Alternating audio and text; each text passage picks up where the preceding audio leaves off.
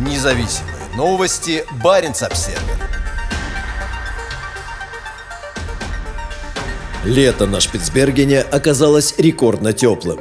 Температурные рекорды в летний период стали новой нормой на арктическом архипелаге, расположенном на полпути между материковой Норвегией и Северным полюсом. На протяжении практически всего 20 века средняя температура лета на Шпицбергене составляла около 4 градусов по Цельсию. Меняться картина начала примерно в 1990 году. По данным Норвежского метеорологического института, средняя температура лета за период с 1991 по 2020 годы в аэропорту Шпицбергена, расположенном в нескольких километрах к западу от столицы архипелага Лонгера, составила 5,5 градусов. При этом среднее значение за последние 10 10 лет составляет 6,4 градуса. Летом 2022 года средний показатель июня-августа оказался еще выше – 7,4 градуса, превысив предыдущий рекорд 2020 года на 0,2 градуса. В расположенном севернее, на острове Западный Шпицберген, научном поселке Нью-Олисун, где работают ученые со всего мира, средняя температура августа составила 5,1 градуса, на полградуса выше нормы. По данным института, самая северная часть Баренцева моря и Шпицберген – это тот регион всей циркумполярной Арктики, где повышение температуры идет самыми быстрыми темпами.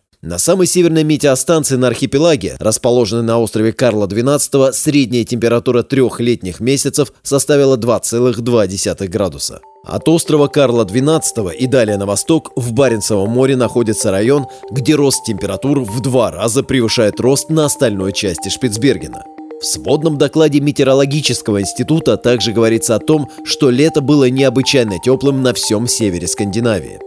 Средняя температура на территории Восточного Финмарка, граничащего с Россией, оказалась выше нормы на 2-3 градуса. Независимые новости. Барин обседный.